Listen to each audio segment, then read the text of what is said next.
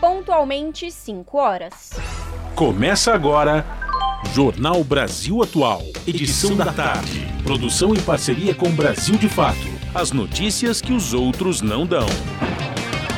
Movimentos populares, política, direitos humanos, economia, mundo do trabalho, cultura e prestação de serviço.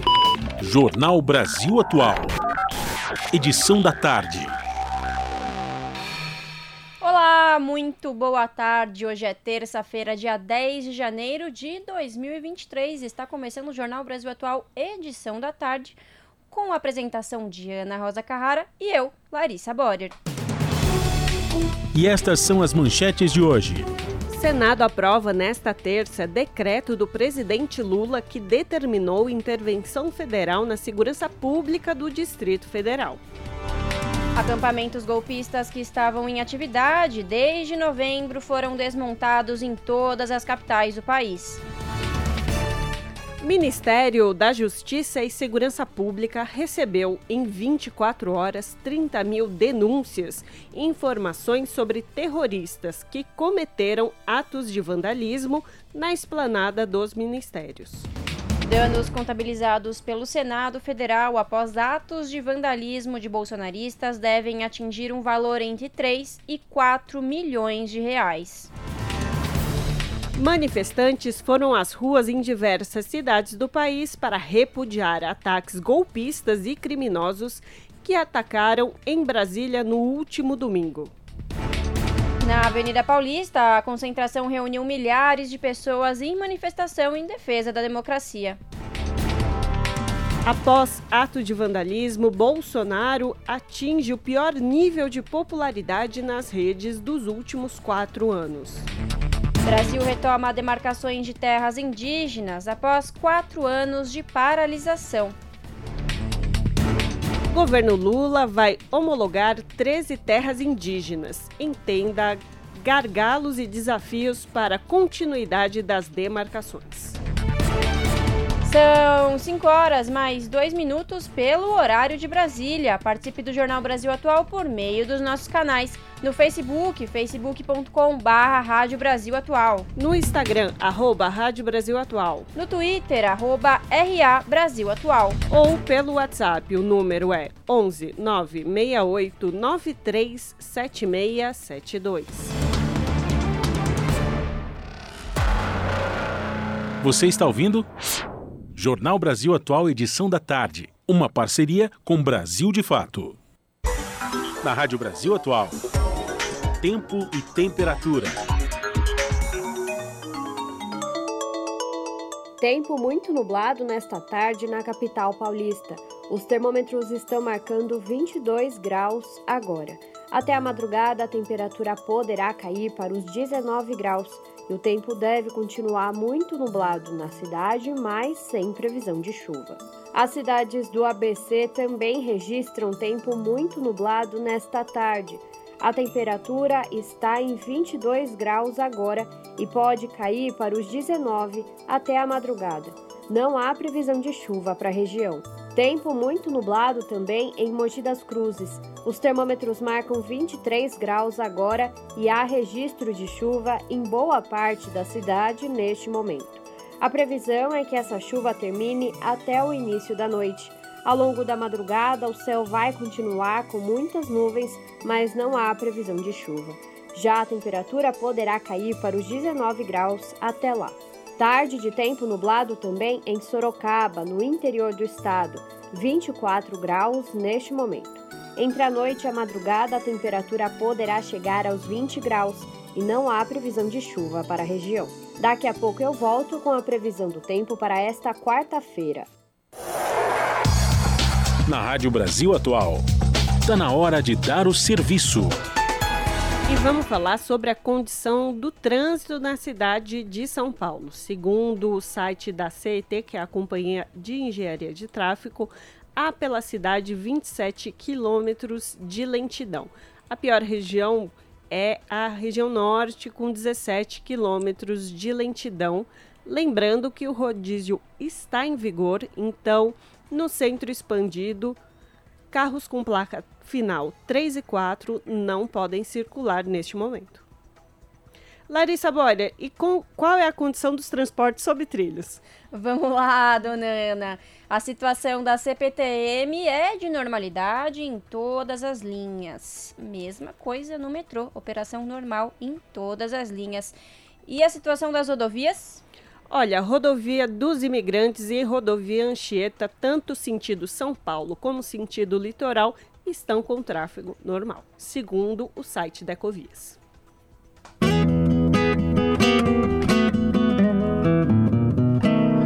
As notícias que as outras não dão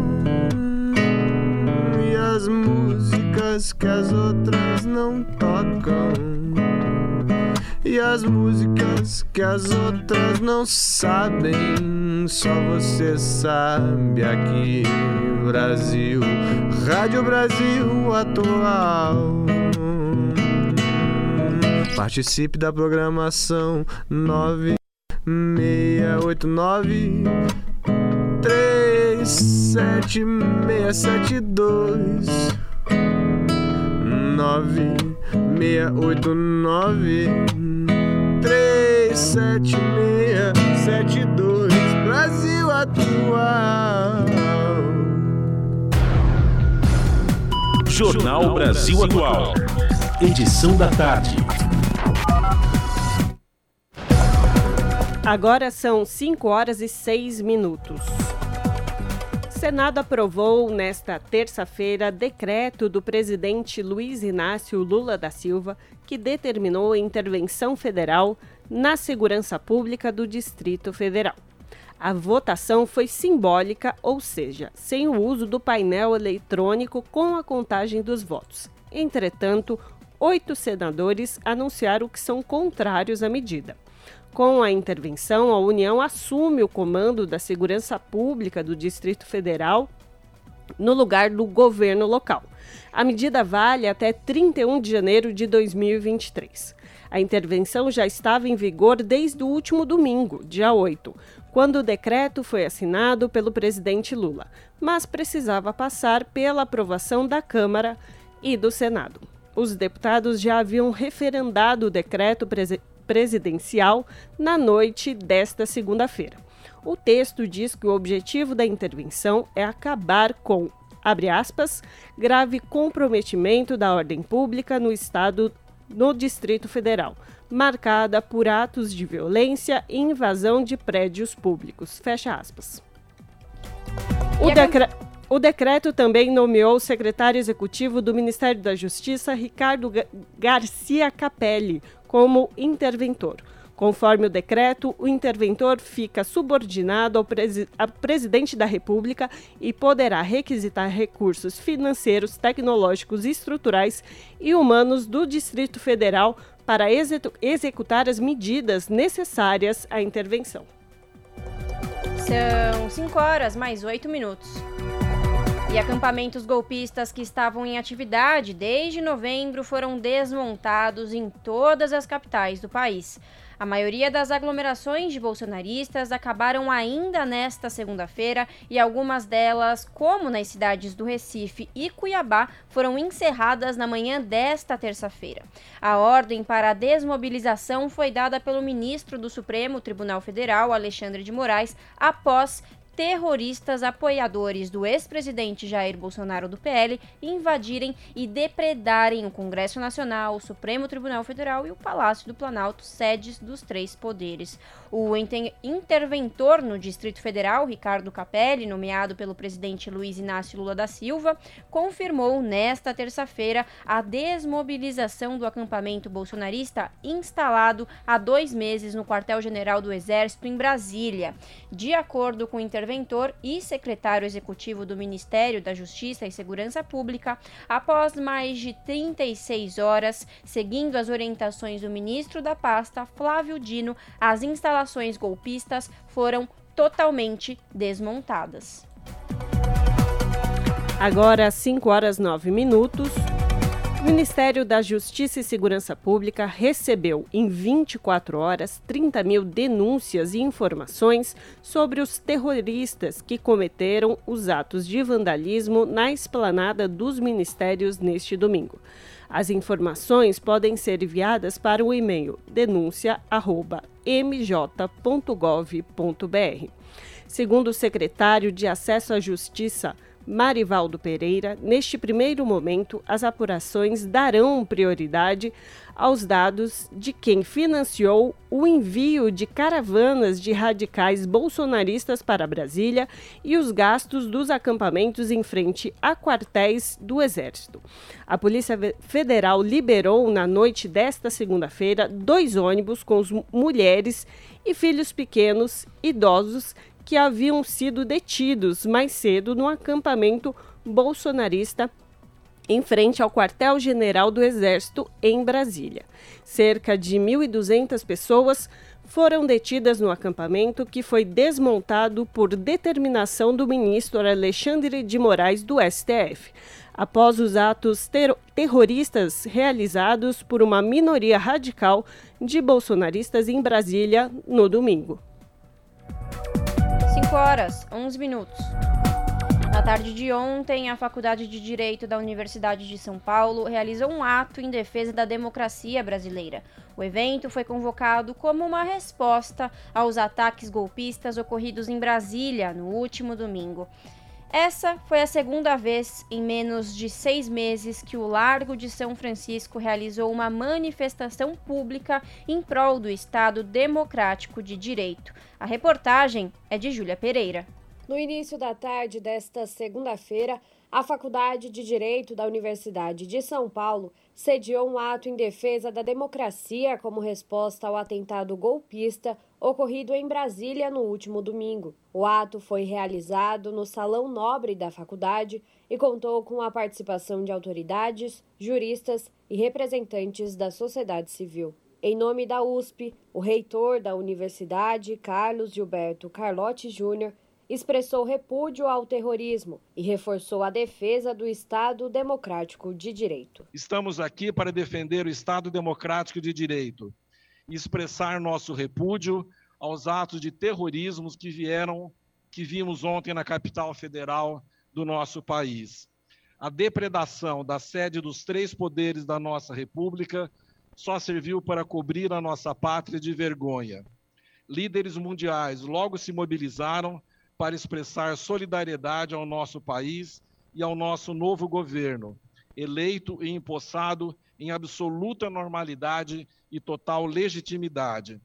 O mundo se preocupa com a democracia brasileira. Essa foi a segunda vez em menos de seis meses que o Largo de São Francisco sediou um ato público em defesa do Estado Democrático de Direito. Em 11 de agosto do ano passado, movimentos populares, centrais sindicais, figuras políticas, juristas e representantes do empresariado se reuniram ali para acompanhar a leitura de duas cartas em defesa da democracia. O ato foi lembrado pelo diretor da Faculdade de Direito da USP, Celso Fernandes Campilongo. Hoje, diferentemente daquilo que ocorreu no dia 11 de agosto do ano passado, onde se tomava, neste mesmo Salão Nobre, uma espécie de medida cautelar, de medida preventiva em defesa da democracia. E, diferentemente de ontem, onde os atentados contra a democracia foram tão virulentos e criminosos, o dia de hoje tem uma outra tônica.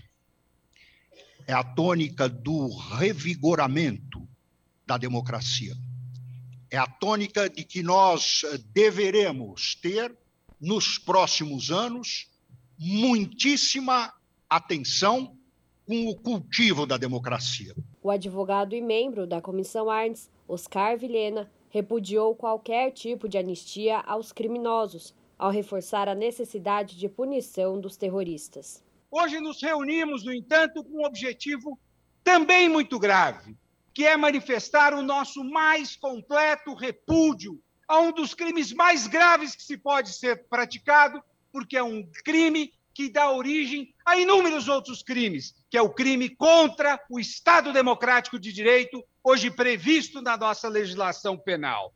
Temos que defender as nossas instituições e aqueles que cometeram esses delitos têm que ser punidos. A presidente da Ordem dos Advogados do Brasil em São Paulo, Patrícia Vanzolini, defendeu que os ataques em Brasília sejam tratados como tentativa de golpe, a mais grave desde a redemocratização do país. É golpe. Durante muito tempo, eu acho que talvez um tempo longo demais, alguns ficaram com medo de usar essa palavra, achando que ela era forte. Mas eu acho que o que nós vimos ontem dá razão àqueles que sempre temeram que nós passássemos por uma tentativa de golpe. Foi o que aconteceu e nós existimos e existiremos. Então, em primeiro lugar, eu acho da maior importância que a academia, a inteligência, o conhecimento jurídico, o Ministério Público, a magistratura, a Ordem dos Advogados do Brasil, todos os atores, estudantes, instituições jurídicas digam com todas as letras e deem os devidos nomes aos bois. O ministro da Justiça do governo FHC, José Carlos Dias, enfatizou os crimes cometidos por autoridades do Distrito Federal que permitiram que os terroristas invadissem e depredassem as sedes dos três poderes no último domingo. O advogado também destacou a prática de crime contra o Estado Democrático de Direito por parte daqueles que financiaram, organizaram e incitaram os atos golpistas. Como dissemos no documento em defesa da democracia, não compactuaremos em qualquer hipótese com ameaças ou ações que ousem colocar em risco a nossa democracia e nossas instituições, comprometendo o futuro do Brasil. Júlia Pereira, Rádio Brasil Atual e TVT. Agora, 17 horas e 16 minutos. Manifestação pela democracia e contra-ataque bolsonarista reuniu milhares de pessoas em São Paulo. Organizadores do protesto afirmaram que já derrotaram Bolsonaro nas urnas e agora chegou a vez de derrotar o bolsonarismo nas ruas. Reportagem de Gabriela Moncal, do Brasil de Fato. Ainda não eram seis da tarde nessa segunda-feira, dia 9, horário marcado para o ato, e a Avenida Paulista já estava tomada por milhares de manifestantes em defesa da democracia. Convocado pelas frentes Povo Sem Medo, Brasil Popular e pela Coalizão Negra por Direitos, o protesto em São Paulo se juntou a dezenas de outros organizados pelo Brasil. Os atos foram uma reação ao ataque golpista de bolsonaristas aos três poderes em Brasília no último domingo, dia 8. A palavra de ordem que mais se ouviu foi sem anistia. A demanda se volta em especial à responsabilização do ex-presidente Bolsonaro pelos crimes cometidos durante o seu mandato. Mandato esse cujos últimos dois dias ele já passou nos Estados Unidos, onde permanece desde que não tem mais foro privilegiado. A reivindicação, já expressa com força pela multidão que compareceu à posse do presidente Lula, ganha agora novos contornos, com a exigência de que sejam responsabilizados os participantes do intento golpista e, principalmente, seus financiadores, impulsionadores e as autoridades estatais coniventes. Entre elas, o governador do Distrito Federal afastado por 90 dias pelo STF, Ibanez Rocha, do MDB, e o seu secretário de Segurança exonerado, Anderson Torres. O carro de som na frente do MASP estava enfeitado, entre outras, com uma grande bandeira do Dr. Sócrates brasileiro. Parlamentares como Eduardo Suplicy, do PT, Guilherme Boulos, do PSOL e Carolina Yara, também do PSOL, e ativistas de movimentos como MST, MTST, Movimento Negro Unificado e o Negro se alternaram em falas rechaçando a tentativa de golpe e reafirmando a legitimidade da decisão das urnas que elegeu o novo governo petista. Por volta das 8 da noite, cerca de 60 mil pessoas começaram a caminhar em direção ao centro da cidade, acompanhadas de projeções nos prédios com dizeres como sem anistia e recua fascista. Com sinalizadores e bandeiras, as torcidas organizadas dos quatro grandes times de futebol do estado, Corinthians, Palmeiras, São Paulo e Santos, marcaram presença no protesto. A frente do ato já tinha chegado no seu ponto final na Praça Roosevelt quando, perto das nove da noite, um bolsonarista entrou no meio dos manifestantes que ainda desciam a Rua Augusta com uma arma na mão e foi rendido por um grupo antifascista. Vídeos mostram Marco Akira Fujimoto já imobilizado, dizendo que tinha ido matar manifestantes. O homem foi detido pela polícia militar, segundo a qual a arma era de ar comprimido e foi comprada pelo Mercado Livre por R$ 1.500. Em depoimento, Fujimoto teria dito que toma remédios controlados. Chico Malfitani, um dos fundadores da Gaviões da Fiel, defendeu que os democratas têm que sair para a rua e enfrentar os golpistas. Não tínhamos quase 500 mil pessoas na, em Brasília naquela festa linda tal, e agora a gente sai fora da rua, deixa esses malucos, alucinados, lunáticos tomarem conta das ruas, dizendo que eles são o povo. É importantíssimo a gente voltar a estar nas ruas outra vez. Como é que a gente abriu a estrada com uma facilidade tremenda? Não dar uma porrada em ninguém. Só aparecer, eles fugiram. Deixaram as faixas, deixaram tudo. Mesma coisa foi na marginal. Deixaram até moto com, com a chave dentro. Nani Sacramento, da Direção Nacional da Central de Movimentos Populares, a CMP, afirmou que a manifestação está dando um contraponto para o acontecido estúpido em Brasília contra a democracia. Todos os estados, o Brasil inteiro, está tentando dar, dar, dando uma resposta, um contraponto para o acontecido estúpido que aconteceu ontem em Brasília contra a nossa democracia, né? Contra os bolsomínios que eles fizeram aquele ato ilícito, né? Digamos, foi um ato ilícito, criminoso, na verdade, nazista e a Força Popular não é isso. A gente vem mostrar para eles que, primeiro, aquele lugar não é só deles, é nosso. Somos a maioria.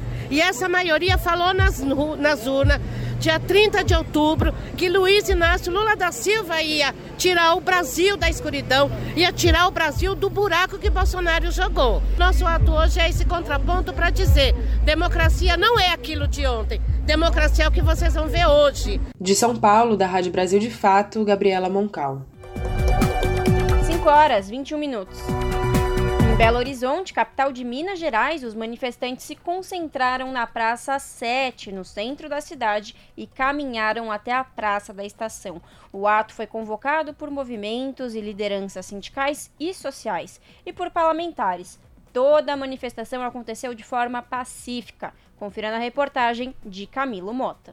Manifestantes foram às ruas nesta segunda-feira em resposta aos atos golpistas e terroristas que ocorreram no último domingo em Brasília, quando bolsonaristas invadiram a sede dos três poderes e depredaram os prédios públicos. Em resposta aos golpistas, movimentos e organizações da sociedade civil convocaram manifestações em favor da democracia em todo o país. Os atos aconteceram em pelo menos 19 estados. Em Belo Horizonte, centrais e movimentos sindicais e sociais convocaram o ato que ocorreu na Praça 7, no centro da capital mineira, e seguiu para a Praça da Estação. Os manifestantes defenderam a democracia, os resultados das eleições e repudiaram fortemente os movimentos fascistas que se instalaram no país. Beatriz Cerqueira ressaltou que os atos terroristas ocorridos em Brasília são um reflexo da corrente fascista mundial e um projeto de retirada dos direitos dos trabalhadores. E o cenário que a gente está vivendo não é à toa. Existe uma crescente do fascismo no mundo. Porque o que eles querem é, de fato, retirar os direitos dos trabalhadores para aumentar os lucros, né? E aí, por um lado, a gente tem a reforma da Previdência, a reforma do ensino médio e a reforma é, do trabalhista, né? Que retira né, os direitos e aumenta a exploração do nosso povo. Dandara de Araújo, da liderança do MST de Minas, enfatizou que é nas ruas que os movimentos golpistas serão combatidos, assim como foi nas urnas. Nós temos na memória muito recente nossa a, essa violência contra a nossa democracia. Né? Nossa democracia é, é jovem, preciso defendê-la nas ruas. E, e, hoje o povo brasileiro, não só aqui em BH, mas em um monte de cidades de Minas Gerais, e um monte de estados do Brasil, em todas as regiões e vários países do mundo, estamos mobilizados hoje a partir das 5 horas da tarde, aqui em BH 6, é, para dizer que o povo brasileiro não está representado por aquelas pessoas que estavam lá ontem, aquelas pessoas terroristas, golpistas que estavam em Brasília ontem. A professora Rosiméria Agaijo alertou que os ataques à democracia também são um ataque aos trabalhadores do país. Todo ataque à democracia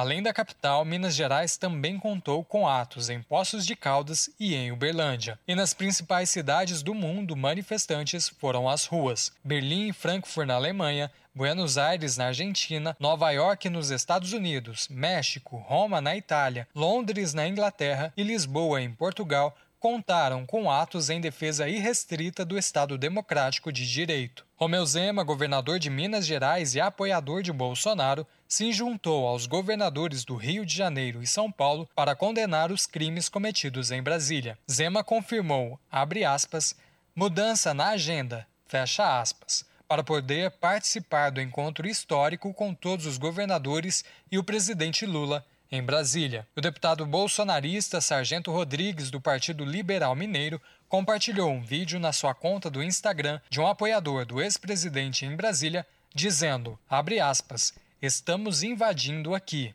o Brasil é nosso. Fecha aspas. Em resposta, a Assembleia Legislativa do Estado divulgou nota dizendo que os atos são condenáveis por si e que o posicionamento da Assembleia de Minas é de extremo repúdio, que as providências aos atos devem ser rápidas e eficientes. Camilo Mota, Rádio Brasil Atual e TVT. Você está ouvindo? Jornal Brasil Atual, edição da tarde. Uma parceria com Brasil de Fato. 5 horas e 26 minutos. Os danos contabilizados pelo Senado Federal após os atos de vandalismos, vandalismo ocorridos no último domingo devem atingir um valor entre 3 e 4 milhões de reais. Essa foi a estimativa passada pela diretora-geral Ilana Trombica após levantamento feito por diferentes áreas da casa. Repórter Celso Cavalcante. Infraestrutura, patrimônio, museu, comunicação e tecnologia da informação. Todas são áreas impactadas em menor ou maior grau com prejuízos causados pelo grupo de vândalos que depredou o prédio do Senado Federal no domingo 8 de janeiro. Após um mapeamento inicial feito por esses setores, a diretora-geral da casa, Ilana Trombica, afirmou que os danos podem ficar entre 3 e 4 milhões de reais. O tapete do Salão Azul, por exemplo, ficou encharcado e será preciso trocá-lo. Os invasores também quebraram muitos vidros do prédio, incluindo espaços da chapelaria, do Salão Negro, do museu e de dois gabinetes de senadores. Mas, segundo a diretora, alguns dos danos ao Senado vão além de valores financeiros. Há algo que nós não podemos nem contabilizar, né? Por exemplo, uma tapeçaria do Burle Marx que não só foi vandalizada, como urinaram nessa tapeçaria. E a gente sabe que uma tapeçaria do Burle Marx tem toda uma questão do valor da obra de arte desse artista tão simbólico. Também no museu e na presidência do Senado foram observados prejuízos difíceis de mensurar financeiramente, como informou Ilana. A gente tem um quadro que é de 1890, que retrata a assinatura da Constituição. Né? Eles não conseguiram derrubar, mas eles se penduraram no quadro, fazendo com que a parte de baixo desse quadro ficasse solta. Se eles tivessem conseguido derrubar esse quadro, sei nem dizer, né? porque é uma peça que tem um valor incalculável. Eles, na entrada da presidência do Senado, né, que eles chegaram pelo lado da Câmara, quebraram vidros, também a gente não sabe se consegue reparar móveis históricos do Palácio Monroe. O Palácio Monro, no Rio de Janeiro, foi sede do Senado Federal até a mudança da capital do país para Brasília. Também na galeria dos presidentes do Senado, os vândalos danificaram cinco pinturas e uma delas terá de ser totalmente refeita.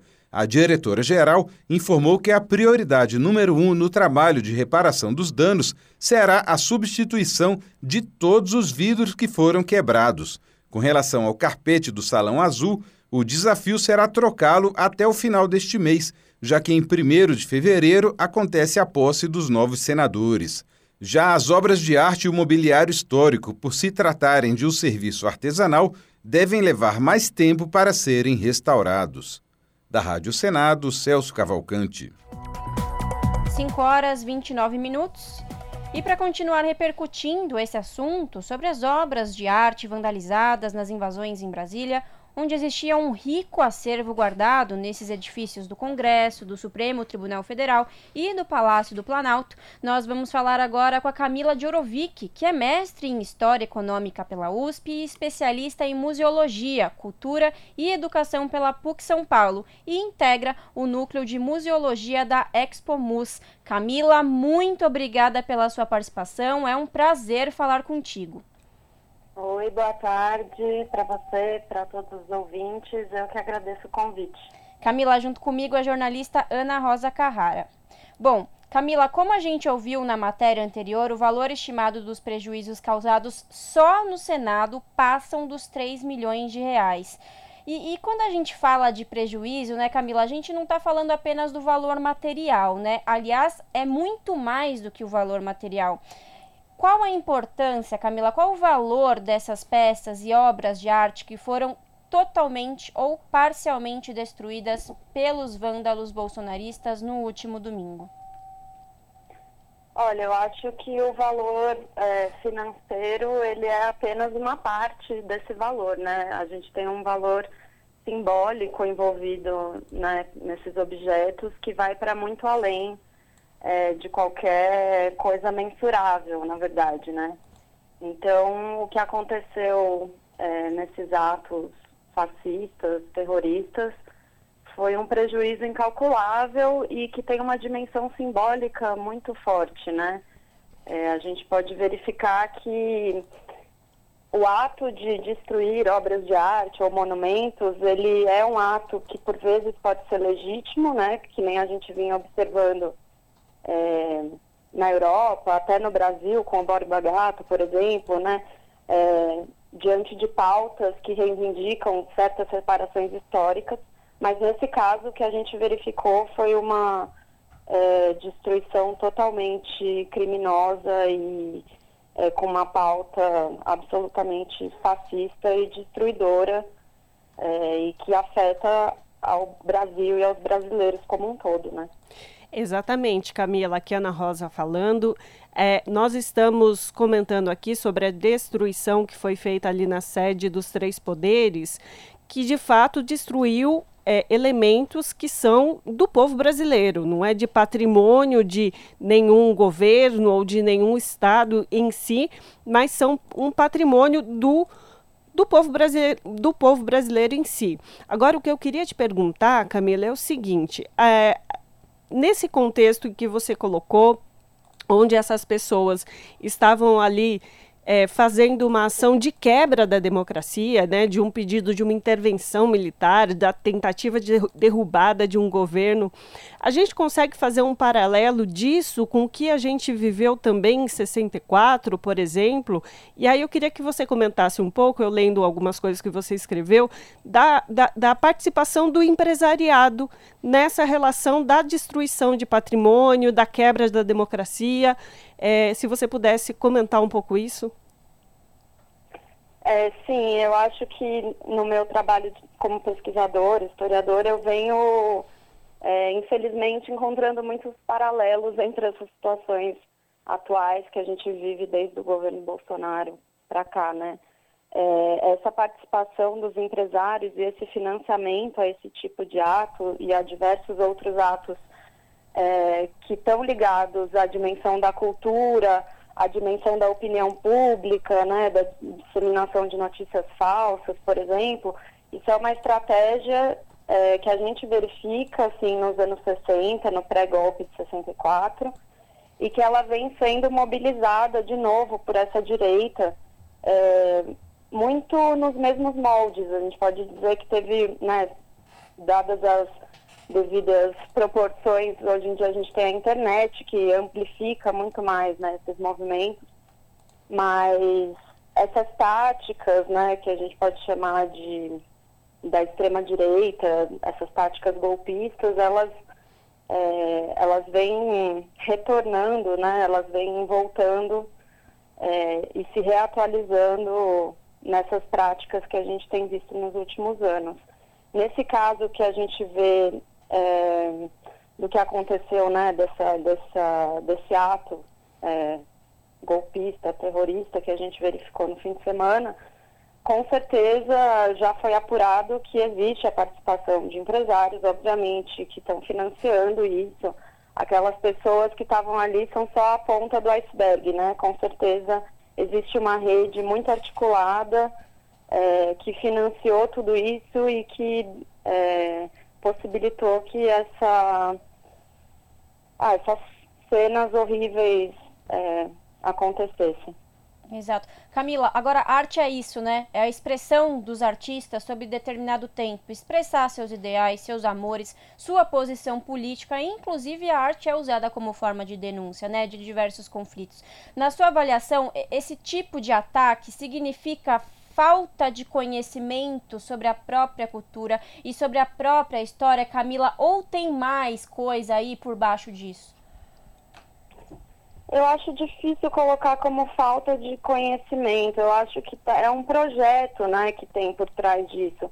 A gente pode fazer um paralelo com o fascismo mesmo, né, ou com o nazismo, que foram projetos de poder de extrema direita que é, que tinham essa intenção mesmo, né, de destruição e de é, ir contra é, essas expressões artísticas e culturais para é, num sentido de destruição e de instauração de uma nova ordem ou de uma nova estética, né? Então eu, eu, não, eu não, não gosto muito de caracterizar como falta de conhecimento. Eu acho que isso é um, é um movimento mesmo que tem um projeto e algum, alguma coisa por trás. Agora, de tudo isso que foi destruído, eu acho muito importante colocar a questão de que é, nem tudo vai conseguir ser recuperado, né? A gente já tem um, um, inventário parcial das coisas que foram destruídas. A gente já sabe que grande parte vai conseguir é, ser restaurada e alguns objetos e obras de arte, infelizmente, não vão poder ser recuperados. E nesses casos, eu acho que seria interessante o poder público pensar é, numa, não descartar esses objetos, né? Que que, que essas obras de arte danificadas e esses objetos pudessem é, ser expostos para a população para manter a memória do que aconteceu. É importante isso, né? Hoje até o, o presidente do Senado estava falando que esse momento que a gente está vivendo ele tem que ser superado, mas ele não pode ser esquecido. Então, é, essas obras de arte elas podem virar testemunhos disso para gerações futuras de alguma forma, né? Exatamente, isso também hum, é um símbolo né, da, da defesa da democracia. Agora, Camila, como você mesmo disse, muitas obras foram totalmente destruídas, que é o caso da escultura o, o, Flautista, mas muitas foram parcialmente destruídas, como a tela de Di Cavalcante, é, que fica no Salão Nobre do Planalto. É, tem um relógio também francês, que é uma peça única, já havia sido restaurado e, e foi, foi danificado essas duas peças, ela em específico, elas conseguem ser recuperadas, restauradas? Pelo que chegou de informação para mim, eu não sou especialista em restauro e nem em conservação. Mas o que eu li até o momento de informações é que a tela do, de Cavalcante vai ser recuperada de alguma forma, e, mas que o relógio do Dom João VI não teria reparo, né? E é a esse objeto mesmo que eu estava me referindo, né? Ele talvez possa, diante dessa impossibilidade dele ser recuperado, a sua integridade física, material, que ele destruído, destroçado do jeito que ele está, que ele possa virar também um símbolo é, dessa barbárie para as futuras gerações e para as atuais também, é, poderem refletir criticamente sobre tudo isso que aconteceu agora. É, você colocando isso, Camila, me lembra o Memorial da Resistência que a gente tem aqui na cidade de São Paulo, que foi instalado num dos prédios onde era, é, na época da ditadura militar, usado pelo poder, pela, pelo, pelo braço armado da ditadura militar, que é o UBAN. Então, é, cumpriria-se a mesma função, né? Isso que você está dizendo, né? Aquilo que não puder ser recuperado ou que realmente a restauração é impossível porque se perdeu ali características importantes da obra, cumpre essa função social, política, histórica também, né, Camila? Interessante isso que se coloca. Exatamente. O Memorial da Resistência ele é, propôs exatamente isso, né? Ele está localizado num, num local é, de repressão, de tortura, e ele ressignificou aquele lugar como um lugar de resistência. E esse movimento ele é muito comum, é, sobretudo quando a gente está tratando de memórias traumáticas, né? De você ressignificar é, essas dores, esses traumas e que isso se transforme numa arma crítica, educativa. Então, talvez esses objetos é, possam ser expostos futuramente ou no próprio palácio ou em outros lugares é, com informações e trazendo uma reflexão é, sobre tudo isso. Agora, Camila, só para encerrar, logo no começo, quando a gente começou a conversar, você falou também de uma violência simbólica, né? É, e essa violência simbólica não é só contra um governo, mas eu entendo uma violência simbólica contra o povo brasileiro mesmo, sobre a sua estética, sobre a sua cultura, sobre a sua forma de viver. Você percebe isso também nessa, nessas ações fascistas e terroristas que, que a gente vem vivenciando por todo mundo? Esse, essa extrema direita ela vem se erguendo por todo mundo. Aqui no Brasil a gente tem o exemplo do bolsonarismo. Mas como que você avalia isso também, que essa violência simbólica afeta assim, ao povo e não só a um Estado, a um governo?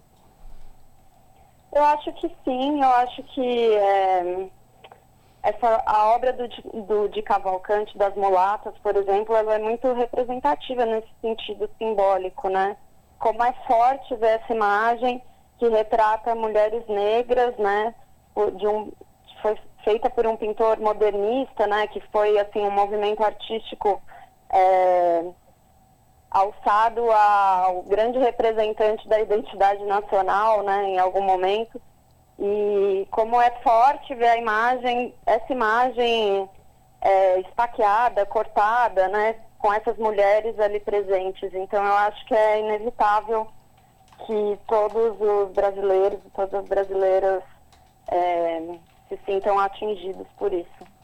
Perfeito. Camila, quero te agradecer mais uma vez pela sua participação e eu espero que na sua próxima entrevista para a Rádio Brasil Atual seja o contrário de tudo isso, né? A gente fale sobre pautas de incentivo à cultura e preservação da arte.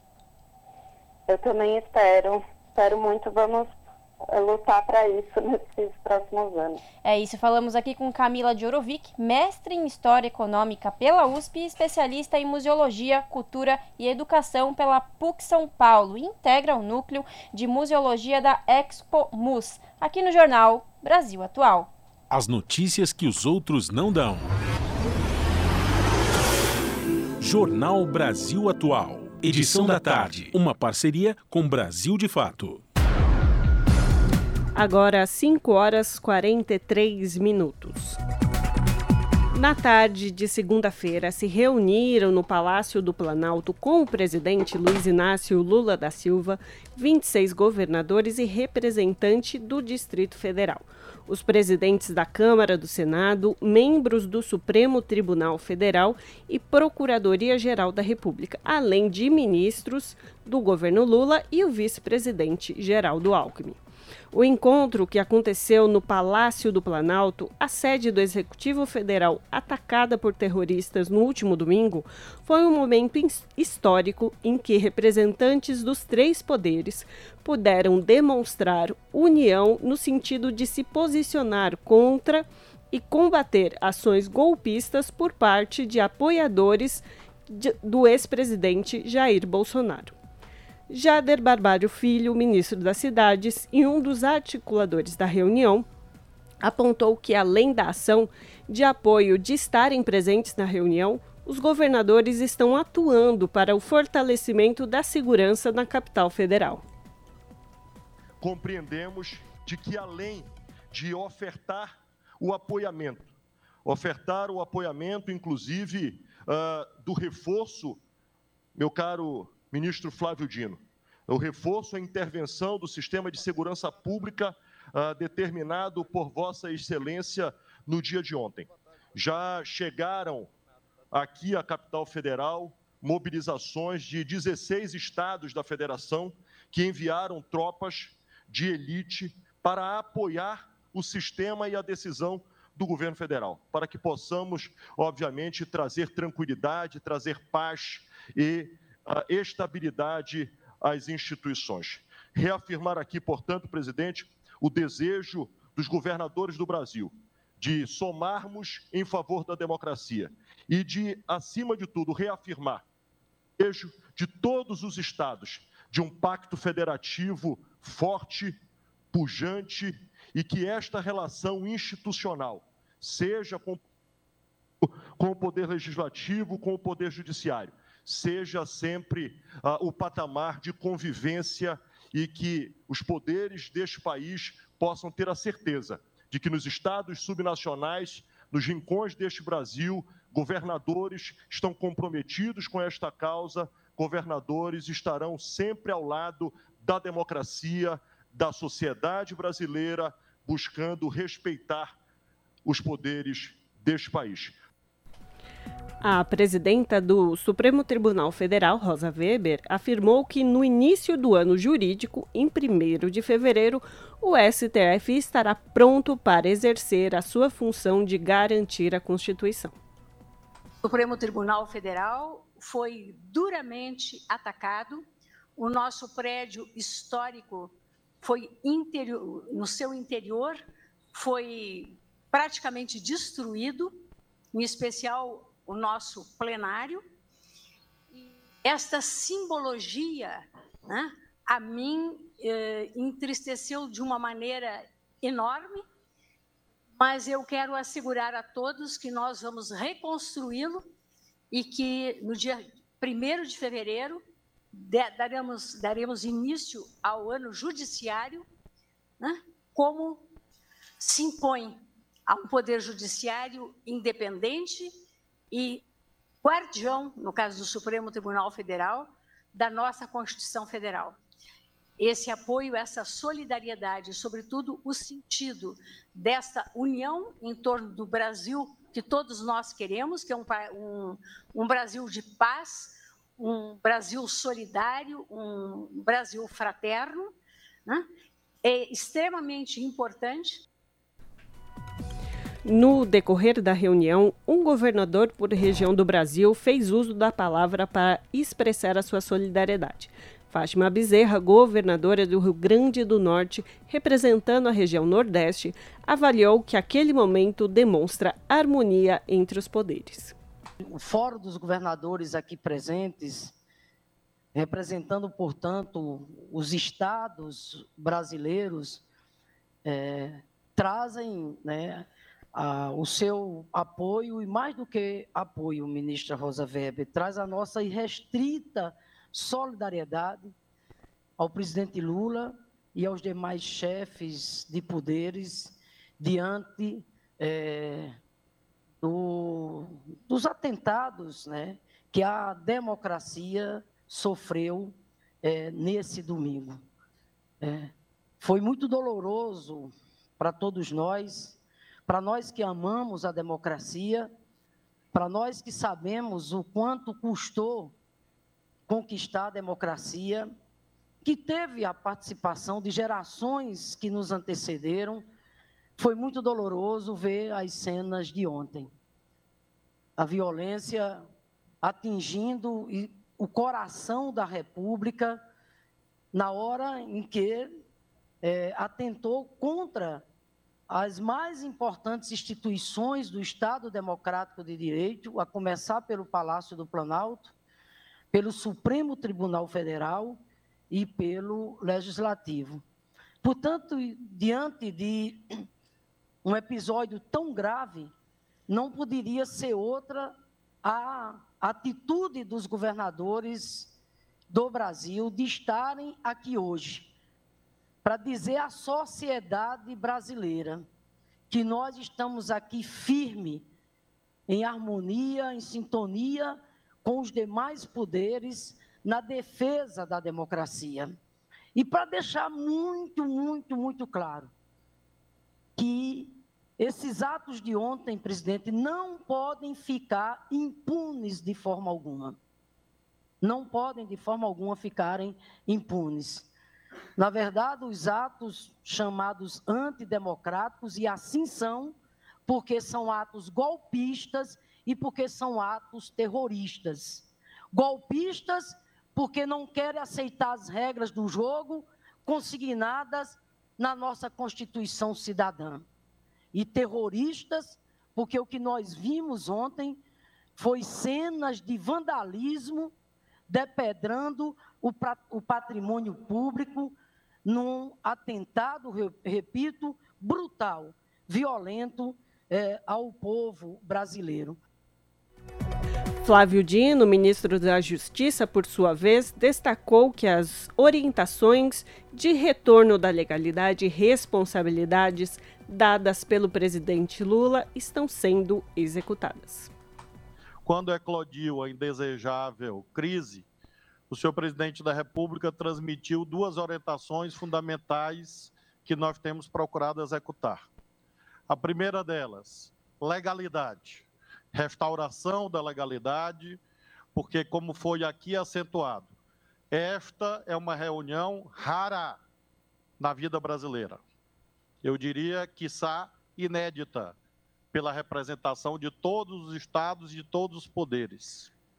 Mas isso se dá porque a semelhança de uma avenida. Uns podem transitar um pouco mais à direita, outros podem transitar um pouco mais à esquerda.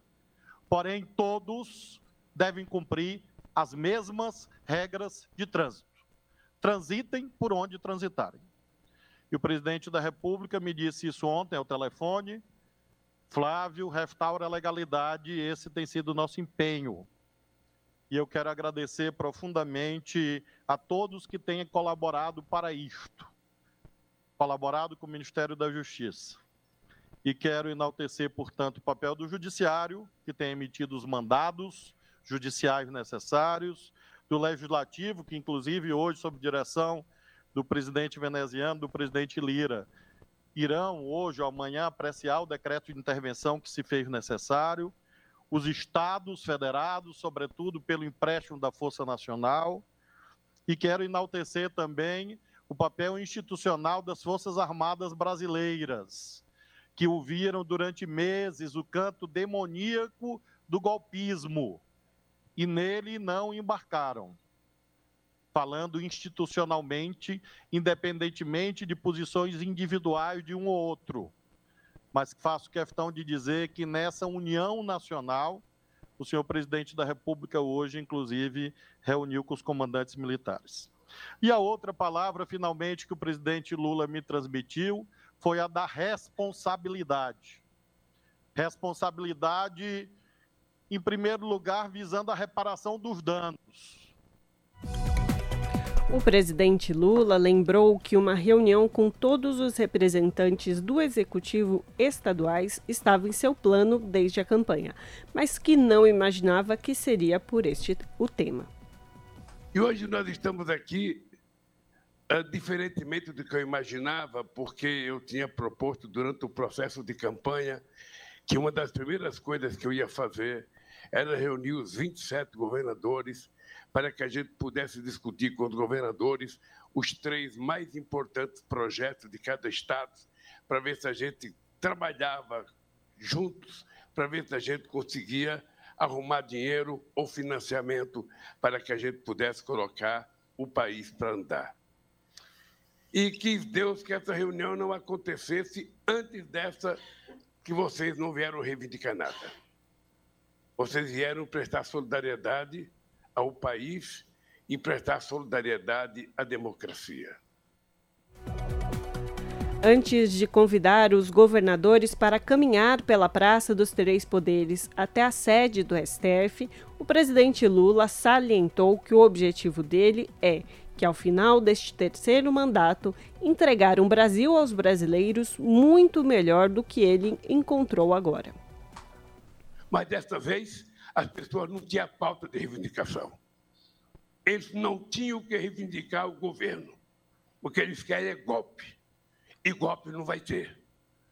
Porque eles têm que aprender que a democracia é a coisa mais complicada para a gente fazer, porque existe a gente suportar os outros, obriga a gente a conviver com o que a gente não gosta, com o que a gente não se dá bem. mas é o único regime que permite que todos tenham chance de disputar e quem ganhar tem o direito de governar. Por isso eu quero agradecer a vocês, do fundo do coração, porque esse gesto de vocês aqui é uma demonstração de que aqui nesse país é possível tudo. É possível discordar, é possível fazer passeata, é possível fazer greve. A única coisa que não é possível é alguém querer acabar com a nossa incipiente democracia que tanto sofreu já com o golpe da presidenta Dilma. Nós não vamos permitir que a democracia escape das nossas mãos, porque ela é a única chance da gente garantir esse povo humilde que vive na periferia, dormindo na rua, consiga o direito de comer três vezes ao dia ou consiga o, direito de trabalhar. É a única razão pela qual eu votei a ser candidato a presidente da República. É a única razão. E não vou deixar isso escapar, porque quando eu terminar meu mandato, eu quero entregar esse país para vocês um pouco melhor, ou muito melhor, do que o país que eu recebi, e com a democracia muito mais consolidada. 5 horas 56 minutos. O presidente do Senado, Rodrigo Pacheco, inspecionou nesta terça-feira os danos causados pelos vândalos nas dependências da casa. Pacheco afirmou que a minoria golpista não vai impor sua vontade por meio da barbárie e que todos serão responsabilizados pelos seus atos. Mais detalhes com o repórter Bruno Lourenço. O presidente do Senado, Rodrigo Pacheco, percorreu as dependências da casa para ver o resultado da invasão de domingo. Pacheco ouviu do chefe da Polícia do Senado, Alessandro Morales Martins, um relato de como foi o trabalho de contenção dos invasores e o que não foi possível evitar, como a depredação de alguns itens do Museu do Senado. Ele aproveitou para elogiar os policiais legislativos ao constatar que os danos poderiam ter sido muito piores não fosse a atuação desses servidores. É uma situação de desolação, de tristeza profunda, um sentimento muito negativo. Mas se essas pessoas que praticaram esses crimes no dia 8 de janeiro acreditavam que pudessem fazer algo de relevante para o Brasil, fizeram além de depredar patrimônio público de todos os cidadãos brasileiros, fizeram foi unir mais as instituições do nosso país. Mais do que nunca, o Poder Legislativo, esta Casa, o Senado Federal, estarão unidos ao Poder Judiciário e ao Poder Executivo, numa união indissolúvel que constitui a República Federativa do Brasil, para poder fazer prevalecer a democracia e a democracia para sempre. Ao abrir a sessão para votar o decreto de intervenção na segurança pública do Distrito Federal, Rodrigo Pacheco defendeu investigações para identificar e responsabilizar os invasores, uma minoria inconformada com o resultado eleitoral. Domingo, dia 8 de janeiro de 2023, foi um dia triste para a história nacional. Assistimos consternados aos atos de vandalismo de uma minoria inconformada com o resultado eleitoral. Brasília foi atacada. Prédios públicos, símbolos nacionais, obras que representam a história de nossa pátria foram depredados. Alguns poucos quiseram destruir e humilhar as sedes dos poderes da República Brasileira. Essa minoria antidemocrática não representa o povo brasileiro, tampouco a vontade do povo brasileiro. Essa minoria golpista, e não há outro nome, não irá impor sua vontade por meio da barbárie, da força e de atos criminosos. Essa minoria extremista será identificada um a um, investigada e responsabilizada, assim como seus financiadores, organizadores e agentes públicos dolosamente omissos. O prejuízo causado pelos vândalos foi calculado entre 3 a 4 milhões de reais. Da Rádio Senado, Bruno Lourenço. Se você gosta do nosso jornalismo independente e quer rever nossas entrevistas e reportagens, acesse o canal da Rádio Brasil Atual no YouTube. Nosso endereço é youtube.com/barra Rádio Brasil Atual. Ajude a nossa voz ser cada vez mais forte e ir cada vez mais longe. Inscreva-se em nossos canais, curta e compartilhe o conteúdo Rádio Brasil Atual e TVT. Rádio Brasil Atual e TVT. Compromisso com a notícia, compromisso com a democracia, compromisso com você. Pontualmente 18 horas. Rádio Brasil Atual. Para sugestões e comentários, entre em contato conosco por e-mail redação@jornalbrasilatual.com.br ou WhatsApp DDD 11 96893 7672. Acompanhe a nossa programação também pelo site redebrasilatual.com.br.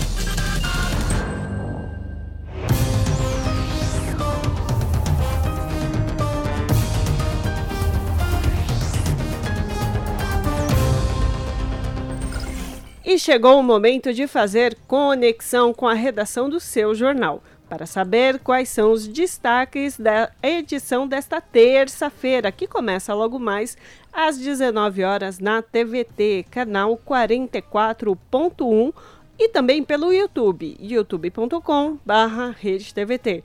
Com ela, a apresentadora Ana Flávia Quitério. Diga lá, Ana Flávia, qual o destaque de hoje? Olá, Ana e Lares, uma excelente noite a vocês e a todos os ouvintes da Rádio Brasil Atual. Vamos aos destaques desta terça. Hoje um dia mais tranquilo, né? Depois de ontem, depois de domingo. Vamos então a horas mais amenas. Então bora lá para os destaques. Começando assim que, como já se sabia, né, o que poderia acontecer em Brasília, graças a anúncio dos bolsonaristas terroristas nas redes sociais. Claro que o que aconteceu no domingo não foi algo assim, um estalar dos dedos. Vamos todos hoje lá para Brasília causar furdunço, vamos. Não, isso já era algo que está sendo planejado. Estava sendo monitorado, inclusive, pelas redes sociais e também através do WhatsApp. Então, já se sabia que algo poderia acontecer, né? Como eu disse, redes sociais e nos grupos de mensagens. Bom, também não é difícil identificar quem participou dos ataques por meio desses dispositivos, grupos de mensagens através do WhatsApp também redes sociais.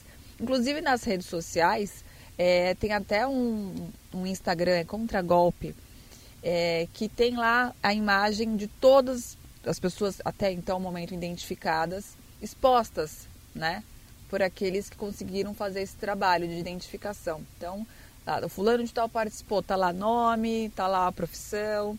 E aí é, um, é uma rede de ajuda, né? Porque quem também vai reconhecendo, vai colocando ali as fotos para serem identificados. É até um trabalho em conjunto. Então vale quem não conhece, quem não viu essa página do Instagram, então vale a pena dar uma olhadinha. Bom, voltando aqui aos destaques, a gente vai falar sobre isso, né? Que muitos dos atos foram gravados pelos próprios vândalos, o que também ajuda na identificação. Além de tentar recuperar todo o patrimônio destruído, agora o trabalho também é para punir os baderneiros e os possíveis financiadores.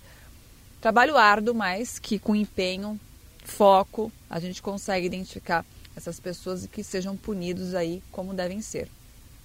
Bom, ainda falando sobre o que aconteceu no domingo, até o momento a segunda, a, desculpa, a segunda Polícia Federal 527 pessoas foram presas. Por questões humanitárias, foram liberados 599 detidos, entre idosos, pessoas com problemas de saúde, em situação de rua e mães acompanhadas de crianças. A PF informa também que todos estão recebendo café da manhã, almoço, lanche, janta, hidratação e atendimento médico quando necessário. Estão tendo ali todos os devidos cuidados. Né? A gente até pode pensar que talvez alguns ali não mereçam tanto mas o cuidado é como um todo, para todos, né? Não há diferenciação. É, outro assunto, é, ontem em todo o Brasil, né, o povo foi para a rua, ao contrário do que aconteceu no domingo, defender é, a democracia e exigir a punição de todos os envolvidos nos atos antidemocráticos, desde quem atuou diretamente nos atos né, terroristas, que depredaram a sede dos três poderes, passando também por quem financiou esses atos e chegando a Jair Bolsonaro, que, durante quatro anos da presidência da República, insistiu em atacar a ordem democrática, instigou para que pessoas, é, seguidores dele, é, fossem em direção, já que ele defendia né, e buspia quando podia palavras de ordem, de ordem de ofensas, de ódio. E claro que os seguidores não poderiam pensar diferente. A repórter Gihanna Rodrigues ela conversou com especialistas para entender se Bolsonaro pode ser enquadrado como chefe de golpismo. Vocês vão conferir os detalhes na nossa reportagem dessa entrevista. E para encerrar, no final do ano passado, o tucano Rodrigo Garcia, que ainda governava São Paulo, anunciou a volta da gratuidade do transporte público para pessoas de 60 a 65 anos em trens, metrôs e ônibus da MTU. Mas até agora, o novo governador Tarcísio de Freitas, do Republicanos, não publicou nenhum decreto para que a medida entre em vigor. Vocês vão saber mais disso também na nossa reportagem. Além desses destaques, as matérias completas sobre os atos de ontem, todos os detalhes, vocês conferem pontualmente comigo às sete da noite no seu jornal. Bom programa, Laris e Ana. Beijo grande para todo mundo e não se esqueçam do nosso encontro marcado às sete da noite, hein? Até lá. Jornal Brasil Atual, edição da tarde. Uma parceria com Brasil de Fato. 18 horas mais 5 minutos. O presidente da Câmara diz que deputados serão sempre altivos em defesa da democracia. Lira defendeu punições exemplares contra todos os que atentaram contra a democracia. Para ele, os vândalos são uma minoria. Da Rádio Câmara de Brasília, a reportagem de Luiz Gustavo Xavier. Em regime de urgência, o plenário da Câmara ratificou o decreto do presidente Luiz Inácio Lula da Silva que prevê a intervenção federal na segurança pública do Distrito Federal até 31 de janeiro. A intervenção foi determinada na tarde de domingo, ainda durante a tentativa de golpe de Estado, com atos de invasão, terror e vandalismo nos palácios do Planalto, do Congresso Nacional e do Supremo Tribunal Federal. Lula justificou o decreto pelo grave comprometimento da ordem pública no Distrito Federal, marcado por atos de violência e invasão invasão de prédios públicos. O relator, deputado Rubens Pereira Júnior, do PT do Maranhão, classificou a situação de gravíssima. Os atos criminosos de 8 de janeiro incitam a ruptura com a ordem constituída, conclamam a dissolução das instituições democráticas e dos poderes instituídos e exortam o estabelecimento de um novo governo alicerçado em bases autoritárias e antidemocráticas, portanto, incompatível com os fundamentos democráticos da nossa Constituição. Os manifestantes, fazendo recurso à violência, invadiram prédios históricos dotados de simbolismo republicano, dilapidaram patrimônio histórico artístico. Além de falhas evidentes no planejamento e na execução do controle da manifestação golpista, Rubens Pereira Júnior citou as suspeitas de omissão, leniência e crime por parte da Polícia Militar Militar do Distrito Federal. O governo do Distrito Federal e a sua Secretaria de Segurança Pública foram, para dizer o mínimo, inábeis, negligentes e omissos ao cuidar de um tema tão sensível porquanto se tratava de uma tragédia anunciada. Os ataques às instituições democráticas deste domingo foram prenunciados há tempo por líderes dessas facções autoritárias em diversas mídias sociais e em pronunciamentos, onde fica evidente que não reconhece a derrota nas urnas do seu projeto político. No caso da análise de intervenção federal, cabe aos deputados apenas aprovar ou rejeitar o decreto presidencial sem possibilidade de alterar o texto. O relator também explicou que a manifestação dos Conselhos da República e de Defesa Nacional exigida pela Constituição poderá ser feita posteriormente. De acordo com o decreto, o interventor federal Ricardo Capelli, que é o atual secretário executivo do Ministério da Justiça, terá o controle operacional das polícias civil e militar e do Corpo de Bombeiros do Distrito Federal. Se necessário, também poderá requisitar recursos financeiros, tecnológicos, estruturais e humanos do governo distrital, além do apoio de órgãos do governo federal. Pelas redes sociais, Capelli informou ter acompanhado pessoalmente a condução dos golpistas até a prisão na Polícia Polícia Federal e a desativação do acampamento que ocupavam em frente ao quartel-general do Exército em Brasília. Depois da decretação da intervenção federal, especificamente na segurança pública, o ministro do Supremo Tribunal Federal, Alexandre de Moraes, determinou o afastamento do governador do Distrito Federal, Ibanês Rocha, por 90 dias. Vice-líder do PL, a deputada Bia Kicis, do Distrito Federal, criticou a manifestação de domingo, mas reclamou do que chama de responsabilização prévia do ex-presidente Jair Bolsonaro e do uso político da intervenção.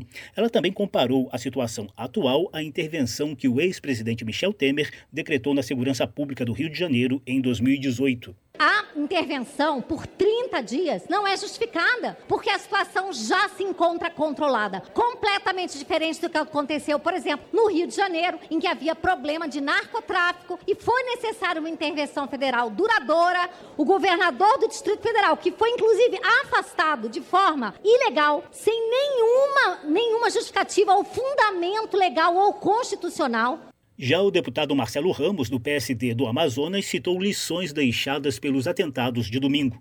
Tem mais de mil pessoas na sede da Polícia Federal. Todos serão indiciados, processados, com a garantia plena do direito de defesa. E que a gente tire como lição, por fim, que atentados contra a democracia têm que ter um fim. A cadeia aos criminosos e golpistas, porque lá é o lugar deles. Outros parlamentares discursaram em defesa da democracia e da punição rigorosa para quem participou e financiou os atos golpistas e terroristas nos três poderes. A intervenção federal na segurança pública do Distrito Federal também já foi aprovada no Senado. O Congresso Nacional, que estava em recesso parlamentar, foi convocado extraordinariamente para apreciar o decreto presidencial.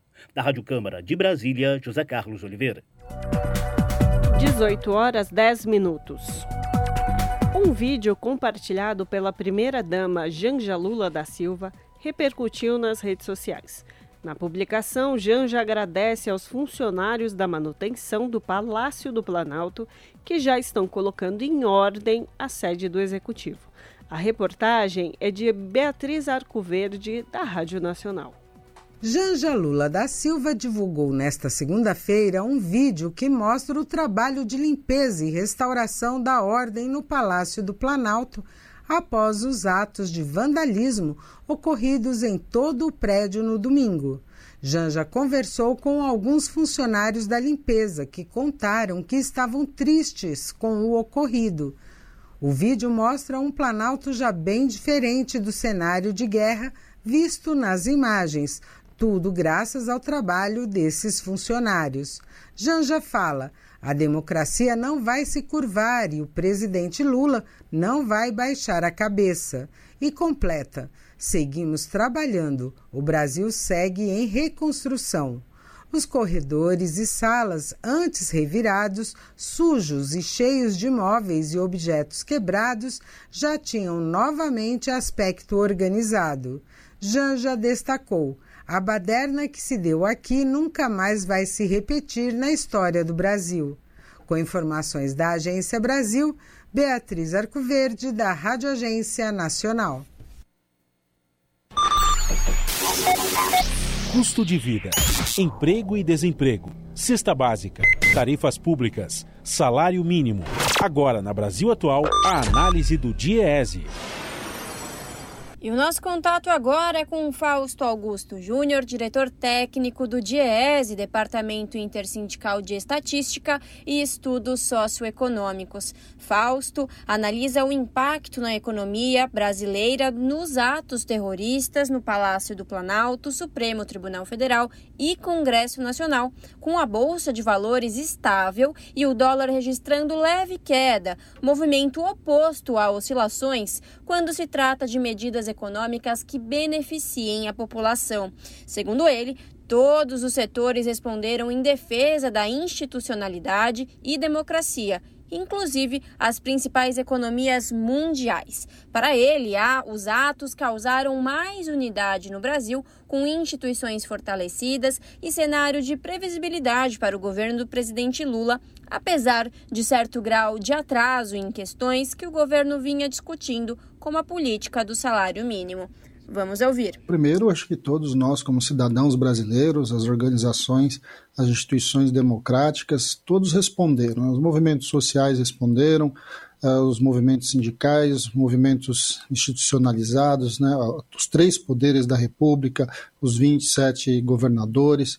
Há uma, uma resposta muito importante né, com relação à institucionalidade, à defesa da democracia e à condenação a esses atos que a gente assistiu é, em Brasília, atos lamentáveis, é, e que de alguma forma vai atenuando o impacto de tudo isso. De alguma forma, a gente assistiu também o mundo se colocando contra a qualquer tipo de golpe, a qualquer tipo de tentativa de desestabilização da democracia no Brasil.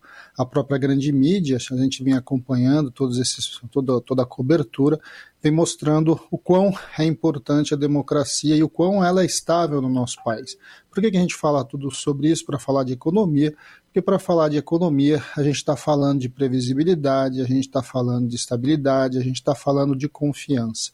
De alguma forma, é, os atos que apareceram como atos para desestabilizar o país, eles têm surtido um efeito, inclusive, contrário do ponto de vista da reorganização do nosso país. Assim, o Brasil vai saindo cada vez mais forte e a sua democracia vai saindo cada vez mais consolidada.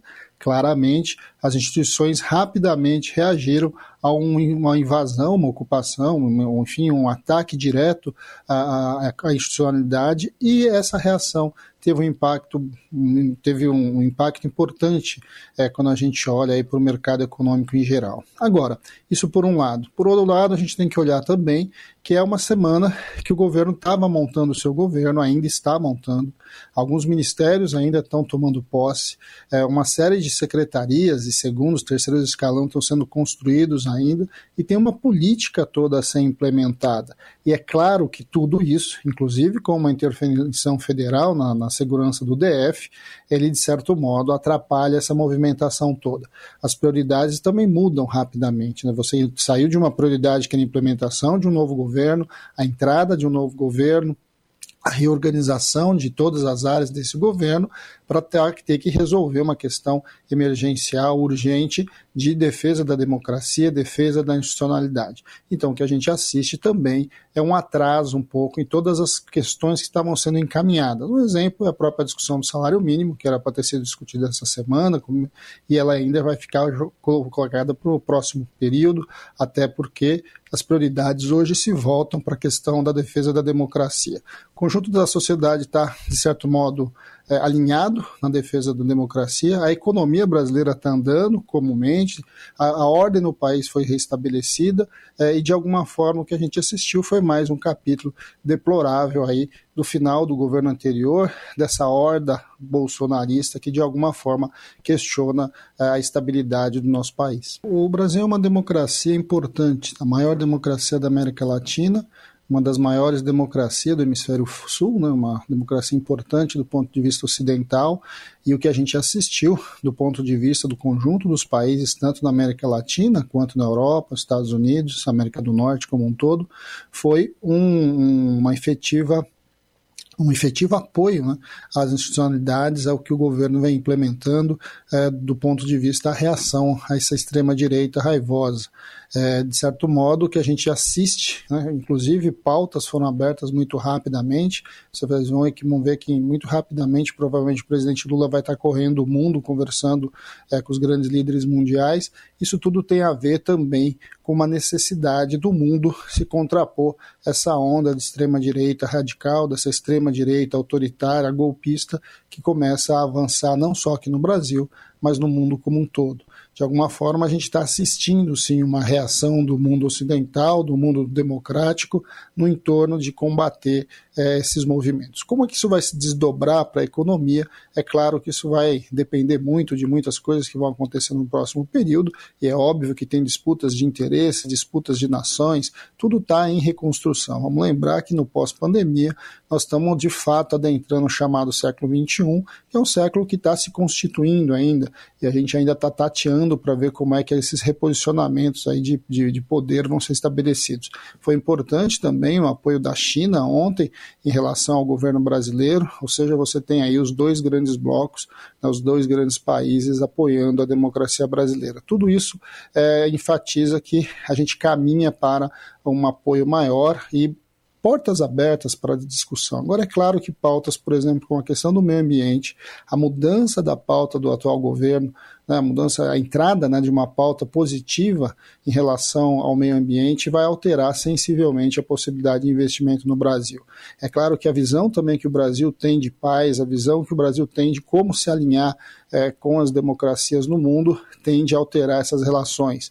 É, tudo isso vai se envolver também no fluxo de comércio. O fluxo de comércio que, é claro, se o Brasil ampliar aí a sua, a, a sua distribuição de renda, melhorar a vida dos mais pobres, é, apoiar investimentos, o Brasil é um país que carece de muito investimento, pode sim atrair investimentos significativos internacionais, em especial porque tem muito dinheiro girando a partir da guerra da Rússia, da guerra da Ucrânia. Com tudo isso, a gente espera assim que as coisas se acomodando, as coisas se reorganizando novamente, o Brasil voltando à sua normalidade, como começou a voltar já desde ontem, e de alguma forma tudo isso possa colaborar aí nos, nos próximos meses para que as coisas vão se encaminhando é, para um caminho bastante diferente do caminho que o Brasil vinha trilhando até o final do ano passado. Seja um movimento de trabalhadores, sejam movimentos de empresários que vão reivindicar algo ao governo, é normal, a sociedade civil funciona desse jeito, ela precisa colocar assim suas pautas, e para colocar suas pautas ela coloca assim a sua cara na rua, é, isso faz parte do movimento democrático. É completamente diferente, é um movimento que, primeiro, não tem pauta, a pauta é derrubar o governo, a pauta é simplesmente dar um golpe de Estado. Isso, na verdade, é um movimento criminoso, é um movimento previsto, inclusive, tanto na nossa Constituição quanto no nosso Código Penal, que precisa e deve ser criminalizado. Nós estamos falando agora claramente de um movimento de golpe de Estado. As mensagens aí que hoje a imprensa está divulgando vai mostrando que existia sim uma ação articulada e essa ação articulada deveria tomar os três poderes, depois bloquear estradas, tomar refinarias, parar a economia do país, num claro movimento de tomada de poder. É golpe de Estado, é crime, é crime grave e precisa os seus, os seus, os seus responsáveis, os seus mandantes, os seus financiadores serem punidos. Isso não há menor dúvida. É, é fundamental, inclusive, para a própria institucionalidade, para a própria garantia da estabilidade no Brasil, tanto da estabilidade política, mas também da estabilidade econômica, que os responsáveis sejam criminalizados. É, é, óbvio que precisa saber como que isso vai acontecer, todo mundo tem direito ao julgamento, todo mundo tem direito à ampla defesa, mas não há a menor dúvida que quem é culpado por tudo isso, quem incitou tudo isso, precisa ser responsabilizado, uma vez que a democracia é um valor. É um valor econômico, é um valor social e é, acima de tudo, um valor moral de uma sociedade que vem se construindo a duras penas é, para manter e fortalecer a sua democracia. Acabamos de ouvir Fausto Augusto Júnior, diretor técnico do DIEESE, Departamento Intersindical de Estatística e Estudos Socioeconômicos, aqui no jornal Brasil Atual. Você está ouvindo? Jornal Brasil Atual, edição da tarde uma parceria com Brasil de Fato.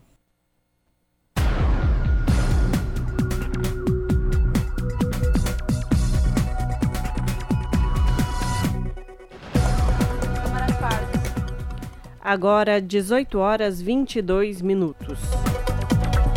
Capitão Derrite recua, recua e anuncia que governo de São Paulo não acabará com as câmeras em fardas secretário de Segurança Pública havia afirmado que iria, abre aspas, rever o programa Olho Vivo, fecha aspas, mas foi enquadrado por Tarcísio. Confira na reportagem de Igor Carvalho, do Brasil de Fato. O programa Olho Vivo, que prevê o uso de câmeras em fardas de policiais militares, será mantido em São Paulo. O anúncio foi feito pelo secretário de Segurança Pública, Guilherme Derrite, na manhã desta terça-feira, dia 10. Contrariado, em entrevista à TV Globo, Derrite afirmou que a medida é um compromisso dele e do governador Tarcísio de Freitas do Republicanos. Na última quinta-feira, dia 5, o secretário havia afirmado que pretendia rever o programa e foi obrigado a recuar menos de uma semana depois. No dia seguinte, o governador Tarcísio de Freitas enquadrou seu secretário publicamente ao negar que o programa seria mexido. Defensor da letalidade policial, Derrite sempre se posicionou contra o uso das câmeras. Durante a campanha para governador, em evidente sinalização ao eleitorado bolsonarista e tentando conquistar o voto e a confiança de 80 mil policiais militares do Estado, Tarcísio de Freitas havia defendido a extinção do programa Olho Vivo. Estudo da Fundação Getúlio Vargas afirma que as câmeras nas fardas evitaram 104 mortes no estado de São Paulo entre junho de 2021 e julho de 2022, um recuo de 57% em relação ao mesmo período do ano anterior. De São Paulo, da Rádio Brasil de Fato, Igor Carvalho. A Petrobras anunciou que o preço do gás natural vai cair.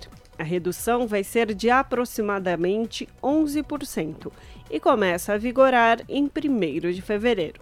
A reportagem é da Tatiana Alves, da Rádio Nacional. O preço do gás natural vai cair. É o que a Petrobras anunciou nesta terça-feira. A empresa vai atualizar o valor de venda para as distribuidoras. A redução será de aproximadamente 11% a cada mil litros a partir de 1 de fevereiro. O percentual é relativo ao valor praticado no trimestre novembro, dezembro, janeiro. Segundo a estatal, os contratos prevêem atualizações trimestrais e vinculam a variação do preço do gás às oscilações do mercado. Porém, o consumidor não verá de imediato a redução de valor na bomba de combustível. Segundo a Petrobras, o preço final depende também da logística de cada distribuidora, das margens de lucro das empresas e dos postos de revenda, além dos impostos. As tarifas ao consumidor também dependem de aprovação pelas agências reguladoras estaduais. Com informações da Agência Brasil da Rádio Nacional no Rio de Janeiro, Tatiana Alves. São 18 horas mais 25 minutos. O Hospital Florida Advent Health Celebration, nos Estados Unidos, negou que o ex-presidente Jair Bolsonaro esteja internado no local. De acordo com um centro médico, o setor de internação informou que não se encontra no local nenhum paciente com o nome do ex-presidente brasileiro. A informação de que Bolsonaro estaria hospitalizado no local foi checada pela reportagem do Estado de Minas. Segundo o jornal Mineiro, foi preciso soletrar o nome de Bolsonaro para confirmar se o ex-presidente estava no centro hospitalar. Na tarde de ontem, Michele Bolsonaro, ex-primeira-dama do Brasil, fez uma publicação no Instagram onde pedia orações para o ex-presidente.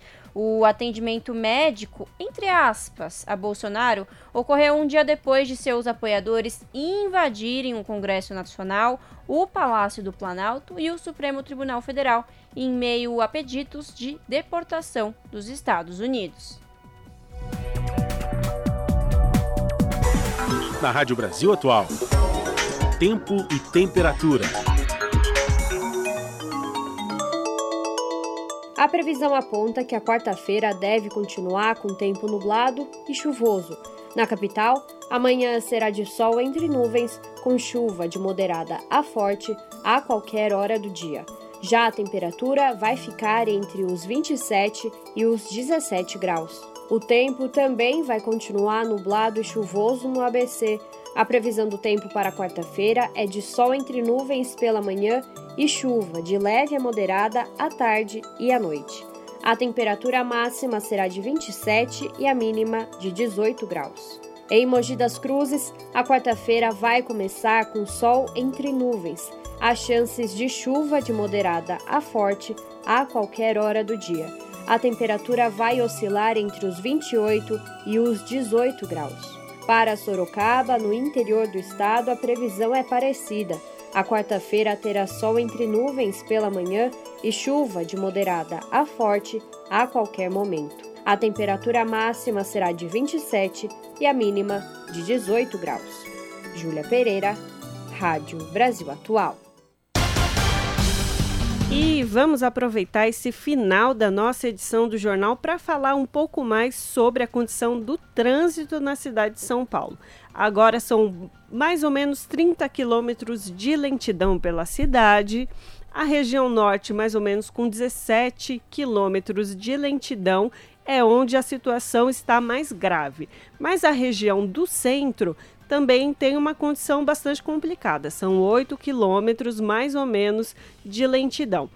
E segundo o site da Ecovias, a Via Anchieta e a rodovia dos imigrantes continuam com o tráfego normal. Então, isso quer dizer, para quem está subindo e para quem está descendo, sentido litoral e que para quem está subindo sentido São Paulo, as condições são tranquilas. Então, uma breve atualização aí para o pessoal sobre as condições do trânsito. Larissa Boyer.